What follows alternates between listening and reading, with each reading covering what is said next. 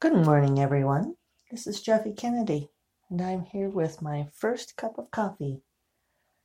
Actually, my first cup of coffee is on the other side of the room, but I was hanging out here to see if you guys can hear the grosbeaks on the feeder.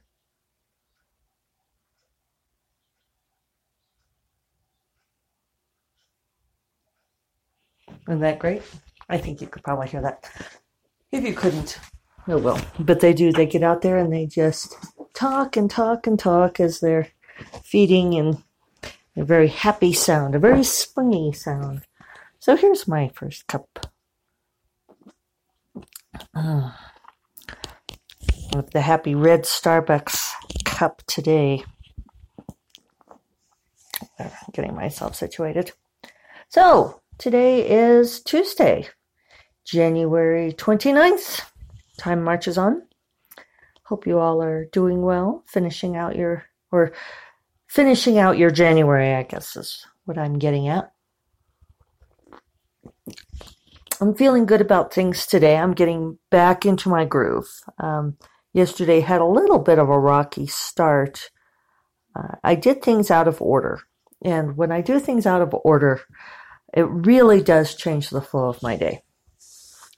Um, and part of what I did was I did my podcast late because I, when I got up, I got on the computer and I changed out all of the headers and everything for uh, Oria's Enchantment release.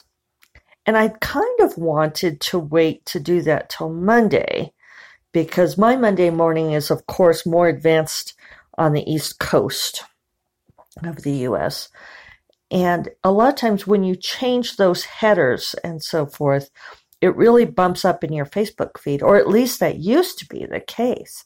Uh, it used to be that, uh, like anytime you do change your header or your profile picture, it would really scream up in people's feeds and people would comment on it and like, and it got a lot of attention. Uh, I think Facebook must have changed that because it didn't happen nearly so much this time, which is, you know, fine. Um, I don't want to invade people's lives. But it's uh, it was a good way to uh, get some notice on a new release. So I waited till Monday morning to do that, but I wanted to do it right away so I could get it out of the way. Uh, but that's not always the best idea for me. I end up, um, you know, kind of going a little bit down the social media rabbit hole because since I'm on Facebook anyway, I might as well reply to all of the things that people have said. Uh, I don't like leaving things unreplied to for long periods. So there's, um, you know, and some people had already read the book. So, you know, I was thanking people for reading it and all of that. So the upshot is, is what was one thing or another? Oh, and David was working on some things and he was asking me questions so I did not start in on Lonen's Reign until 11:15, 11:13 was I I do track each individual sprint um, timing and so forth, and that's late. That's for me. That's bordering on late enough that I start thinking, oh, this day is a wash.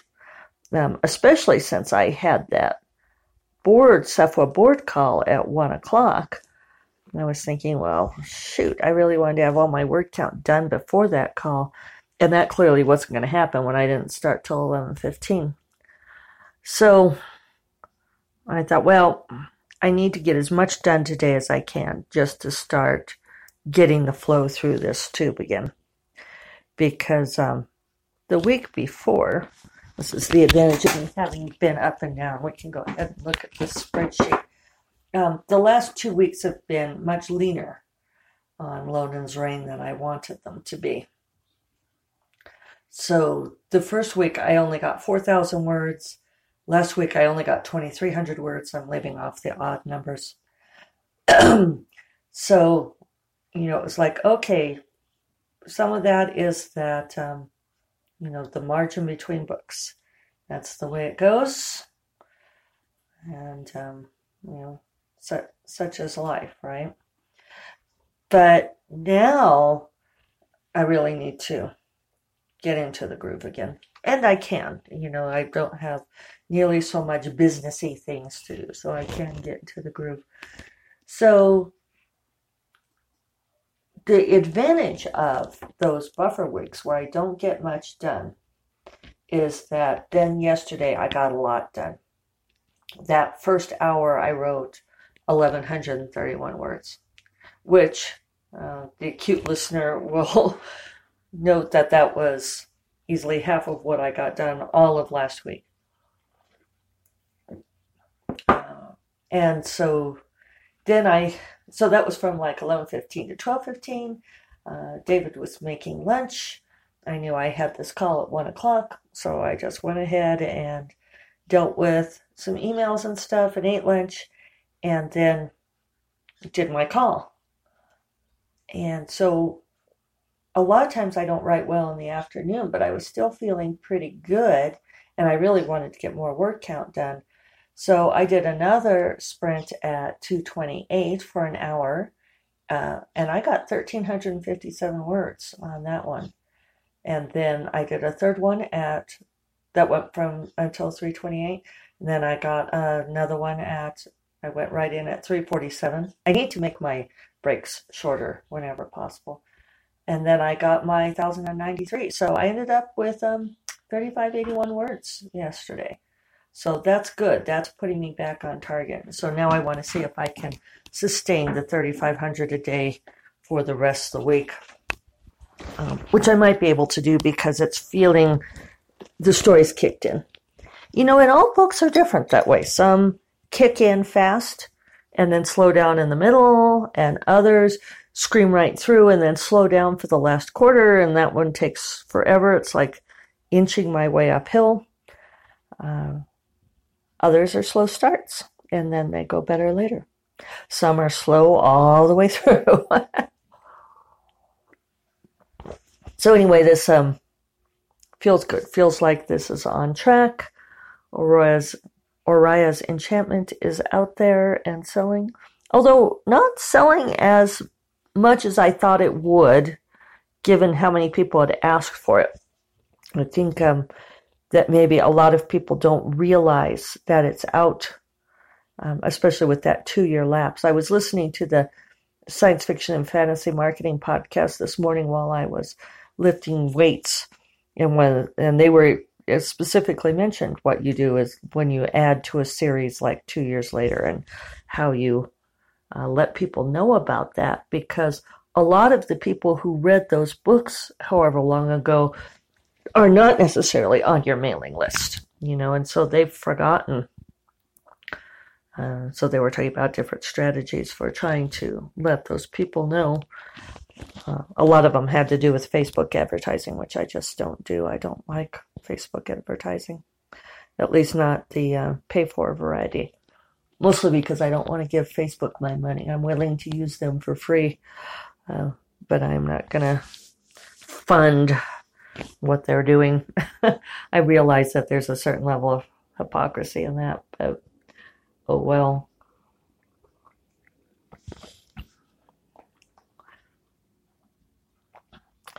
So so yeah, I know I feel like I circle around this a lot, but I do feel like it's a primary topic of this podcast is the when because I am such a proponent of writing every day and making sure you get your word count goals every day, how I deal with those days when I'm not meeting my goals. And I think that it's important, first of all, to acknowledge that just because you have that goal, just because you set up the ritual and the routine, um, does not mean it's going to happen.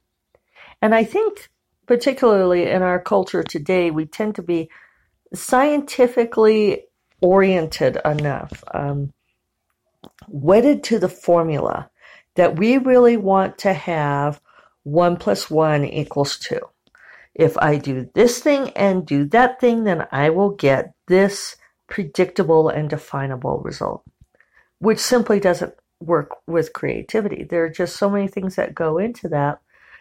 You're never going to get. It's more like a um, a complex biological system, right? You know, it's like, well, Yeah, but it also depends on the barometric pressure that day and um, the hormone fluctuations and you know what you ate two days before and how that's still influencing the production of insulin in your system and all of these things.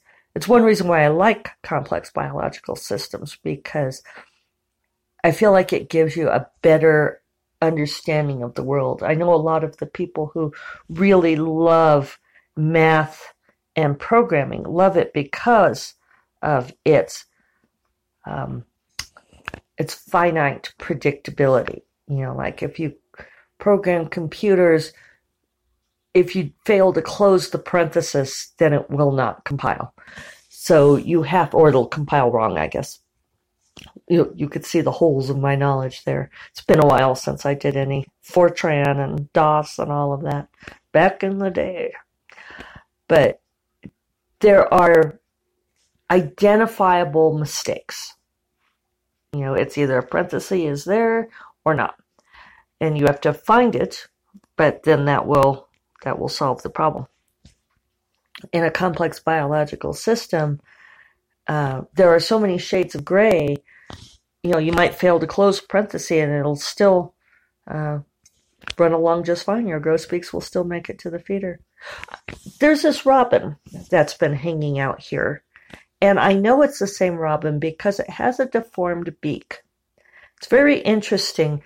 The lower beak curves down.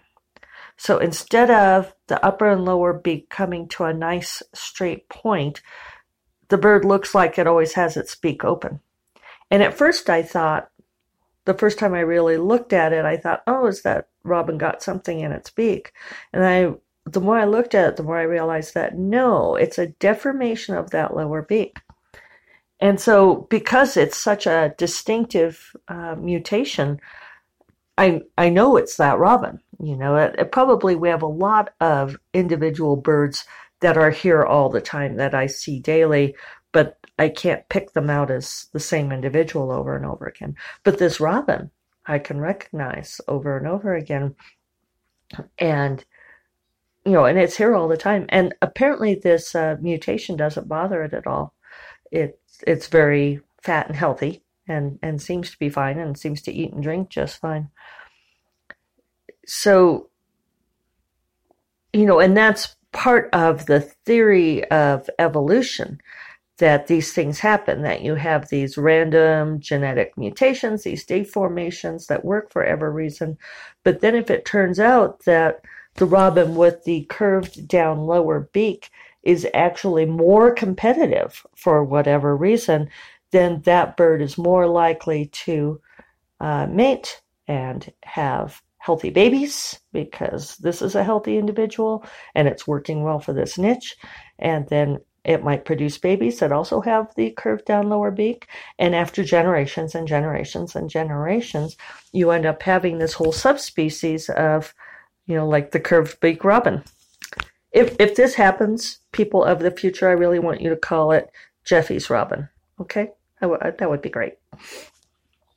So so the coming back to the complex biological system, you know, you can have things that go wrong and it's you won't have something come out where the formula doesn't balance or the computer program won't compile. It might work pretty well, and in fact, it might end up being a leap, an improvement.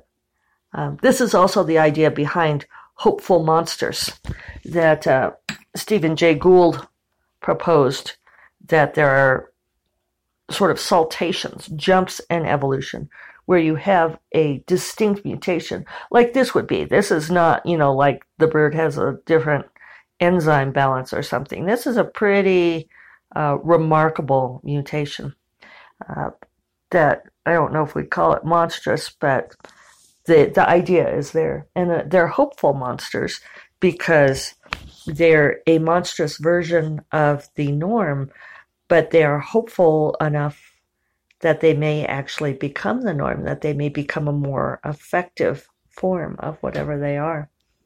Uh, I wrote a story called Hopeful Monsters. I should put the link. I'll put the link on the podcast on the blog post because it's um It's kind of a strange and creepy story, but that's what I was thinking about. So, anyway, creativity in writing is like this complex biological system. There's so many factors that go in. And I think that the big difference is is even though I was not productive the way I wanted to be these last two weeks, first of all, I did get words down, you know, not what I wanted to, but I was writing the whole time and I was observing my ritual. I was going to my computer and I was working and I was putting in the time and I was creating the space. That's what the ritual does. The the whole um, commitment, the habit to writing every day. You are creating the framework for the writing to happen. But you can't force the writing. So maybe it'll happen, maybe it won't, but you don't give up. You know, you keep coming back and you keep doing the same thing every day. And then eventually, words will flow in to fill the space. And that's what happened for me yesterday. and I've been doing this long enough that I know that that will happen. But I think that that's a hard thing for newbie writers to get through. You know, two weeks of not producing much when you're writing every day is kind of a, you know, probably daunting. Uh, I'm used to it, but uh, yeah, it can be hard to stick through. But that's what you have to do. I mean, it's like um, you know, this whole idea of running water through the pipes and priming the pump. I mean, sometimes you just have to keep doing it and doing it and doing it. So, there we are. I don't know that I have much else to mention. Um, if you've read Oria's Enchantment and liked it, uh, pop a review on Amazon if you can. That would be lovely. Helps convince Amazon that uh, I deserve my sales rank, that people are actually buying it and reading it. but it's still got a very nice sales rank, so things are going well there. Um, but no reviews yet, so it'd just be nice to get some on there so that Amazon will know it's not a piece of tripe. Unless you think it's a piece of tripe, in which case you could still review it and just say so and give me your one star, and I accept that. but so far, what I've been hearing, you know, people have been saying that they like it. So I'm relieved. I'm relieved. And uh, uh, Lonen's Reign, I think you're going to enjoy. It's coming along real fun. So I shall leave you all to it. Hope your Tuesday is was a fabulous one. And I wish you all the best. I will try to blog tomorrow. And then I will talk to you all again on Thursday. Take care. Bye bye.